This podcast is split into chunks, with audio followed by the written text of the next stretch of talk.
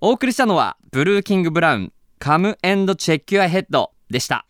One Up Life One Up Radio 僕加藤潤と税理士健志郎がお送りしています。今月のワンラジテーマはマイナンバーマイナポイントを考えていきたいと思ってるんですが僕もねまだ持っていないので今日のケンシロウさんのお話を聞いて考えていきたいと思ってるんですがそもそもこのマイナンバーカードって作ることであったり持つことのメリットって何なんでしょうか？僕はねやっぱりプライバシーの面が二の足を踏む要因になってるんですよね。うんよくわかりますね。じゅんさんのおっしゃる通りプライバシーとか個人情報この辺心配される気持ちってよくわかります。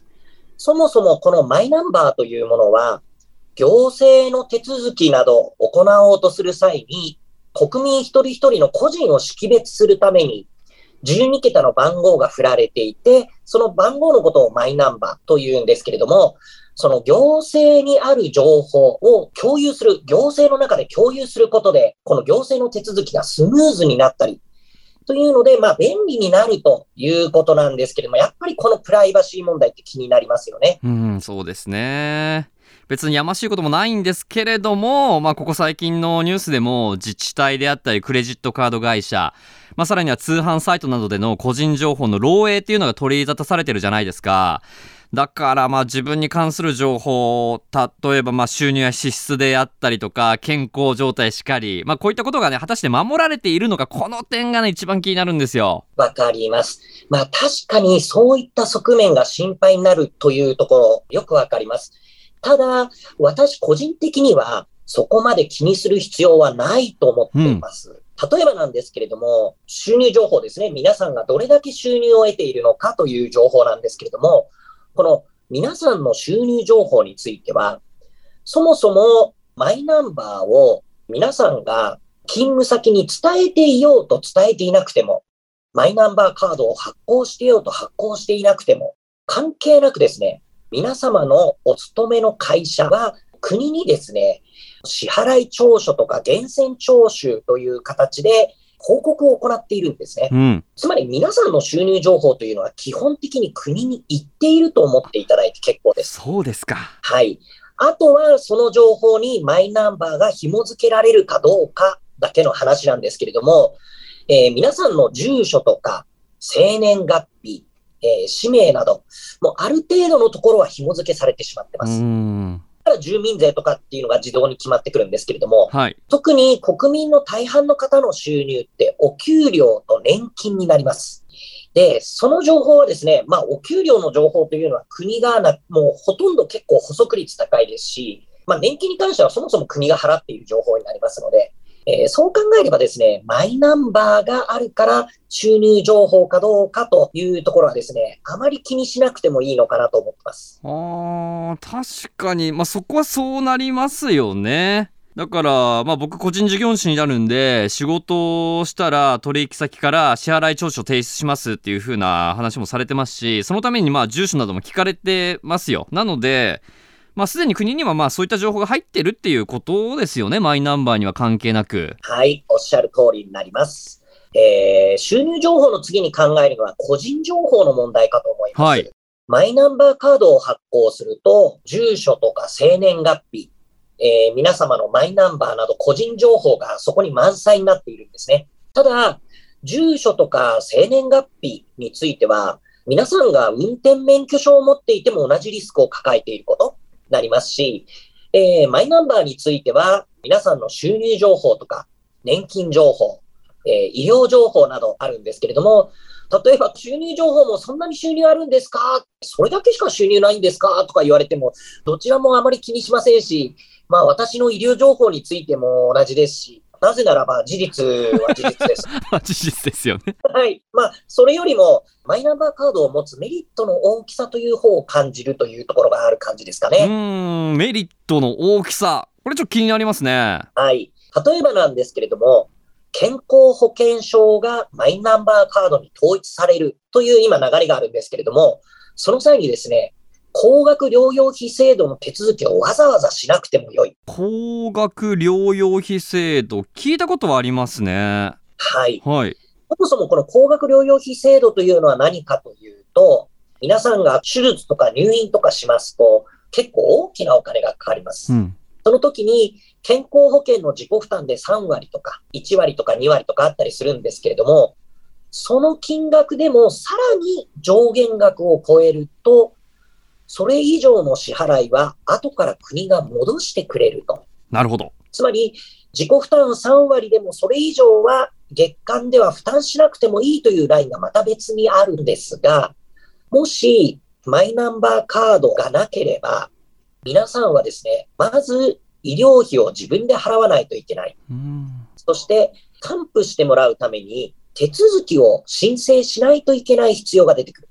ただ、マイナンバーカードを健康保険証代わりに使えば、上限額というものが登録されてますので、上限以上は払わなくてもいいという制度になります。便利ですね。はい、とっても便利になります。まあ、この手間が省けるだけでも大きなメリットというか、その月間の上限額っていうのは収入情報で決まりますので、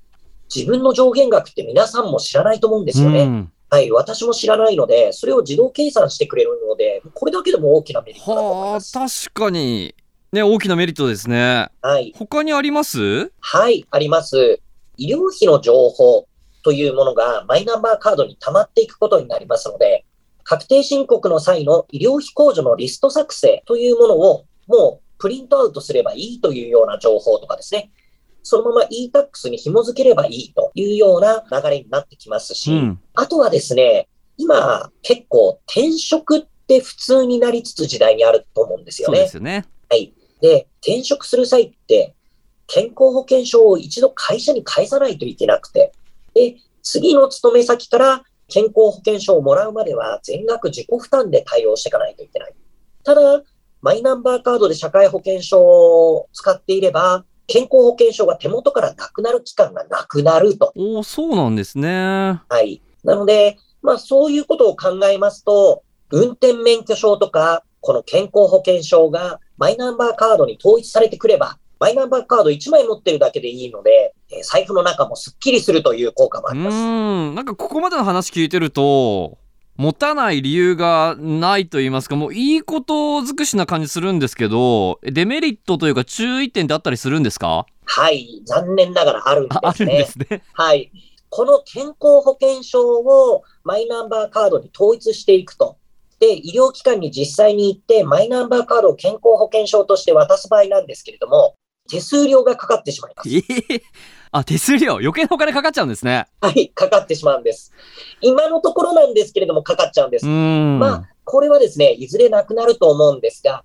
現状ではかかります。なので、私は登録をして、ポイントだけもらって、健康保険証はそのまま使い続けていこうと思ってます。うん。んさんもご存知の通り、私、ポイ活マスターですから、はい、ポイントはしっかりもらっていこうと思います。さすがポイ活マスター。あとなんか健康保険証もそのまま使えるんですね。はい。まだシステムの統合が進んでいないらしく、そもそもマイナンバーカードの健康保険証が使えないところが多いという話も上がってます。なので、結局皆さんは、しばらくの間は健康保険証を持ち歩くということになってしまうと思います。やっぱりそのマイナンバーが普及しない原因の一つが、まあ、こういったことなのかなっていう気はしますよね。持ったはいいけれども、まだシステムが整っていないから使えるところが限られると。ね、どうしてまあシステム整えてから、さあ国民の皆さんどうぞ使ってくださいというふうにならないのか、まあ、不思議でしょうがないんですけど。それでまあカードの交付率が6月1日時点ではあるんですが44.7%で、えー2020年9月に当時の菅総理が表明した23年3月末までにほぼ全国民にっていうのはちょっとまあ程遠いですよね。そうですね。まあ国としてはですね、まあそういう意味では早めに普及させたいということで、まあ今回そのマイナポイントのキャンペーンもやっているのですが、そもそも2024年には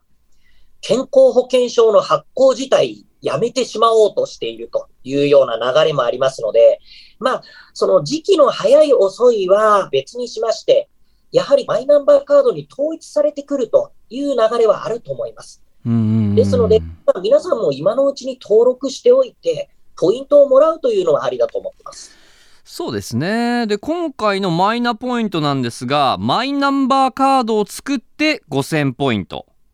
健康保険証連動で7500ポイント。さらに公金受取口座の登録で7500ポイント。これでいいですよね。おっしゃる通りになります。えー私はマイナンバーカード作ってのポイント5000ポイントっていうのは、あの、前回のポイント第1弾の時にすでにもらっていますので、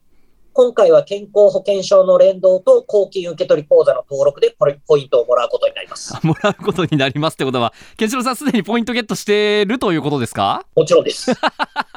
さすが。あの、実際にはもう10分ぐらいで手続きもできました。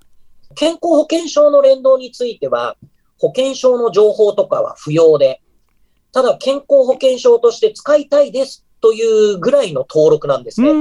つまり、国は小住健志郎は健康保険証はここで作ってるっていうのが基本分かっているんだと思います。うん。ですので、個人から申請があれば勝手に紐付けできるというようなことですね。うん次に、公金の受取口座の登録なんですけれども、えー皆様の場合、基本的にはあまり使っていない口座でよろしいと思います。ある意味、国に登録することになりますので、国に登録しても気にしないよ、この口座は、というので、普段あまり使っていないような口座ですね。ああ、なんでもいいんですね、口座はね。ちなみに私は確定申告をしてますので、税務署に報告している還付金用の銀行口座、こちらを登録しました。えーどうせこの銀行口座の情報っていうのはすでに国に登録されてますので、今更気にする必要はないということですね。そっか。まあ僕もあの、還付金の口座情報を税務署にね、提出してますからね。まあそういった意味で全然気にする必要ないですね。だから、まあ、ケンシロウさんの話聞いてると、運転免許証とか健康保険証とか、結局は今後マイナンバーカードに統一されてくるっていうことですもんね。はい。まあ、どうせ作らないといけなくなるならポイントがもらえる今、まあ、作ってしまうっていうのは、なんかありな気がしてきました。はい。私は本当にそう思います。うんマイナンバーカードを作りまして、登録し、ポイントをもらう。今回のこのキャンペーン第2弾でポイントもらうためには、実ははい。今年の9月末までに、そもそもカードは作っておかないといけないという期限がありますえ、あ、作成期限あるんですね。あ、そうなんです。ああ、まあでもそうですよね。まあ国もね、予算を取って授業やってるんで、いつまでもダラダラできないでしょうから、まあ期限は設けますか。はい。ちなみに、このマイナポイント第2弾は、来年2023年2月末までの手続きが必要になるんだとうん。予算の消化次第ではこの期限が伸びる可能性はあるかもなんですけれども、まあ現状決まっているのはそのような期限となってます。うん、なるほど。それを早めに作っておいた方がいいかもしれないですね。で、はい事前予約制で出張申請所もありますから、えー皆さんが今お住まいのエリア、マイナンバー、出張申請で検索されてもいいでしょうし、お手元の交付申請書で郵送、または QR コードの読み取りでネット申請もできるみたいですから、詳しくは総務省のマイナンバーカードのサイト、ちょっとチェックしてみてほしいですね。えちなみにケンシロウさんゲットしたポイント何に使うんですか？まず、ポイントはですね、妻に渡して現金化してもらいます。はい。その現金化したお金を使って、大通りのビアガーデンで消費してですね、地域経済回したいと思います。素晴らしい。もう税金からいただいているありがたいポイントですから、大切にですね、もう消費すると。ちなみに妻からの現金還元率っていうのは80%なんで、あ、そうなんですね。残りの1万2000円分は、じゅんさんと一緒にパーって使いますから。ちょっと夏の思い出作っちゃいましょうか。はい。あ、ディレクターと営業スタッフもあの、行きたがってます。圧が、圧がすごいです。ぜひぜひ。よろしくお願いします楽しみにしてます。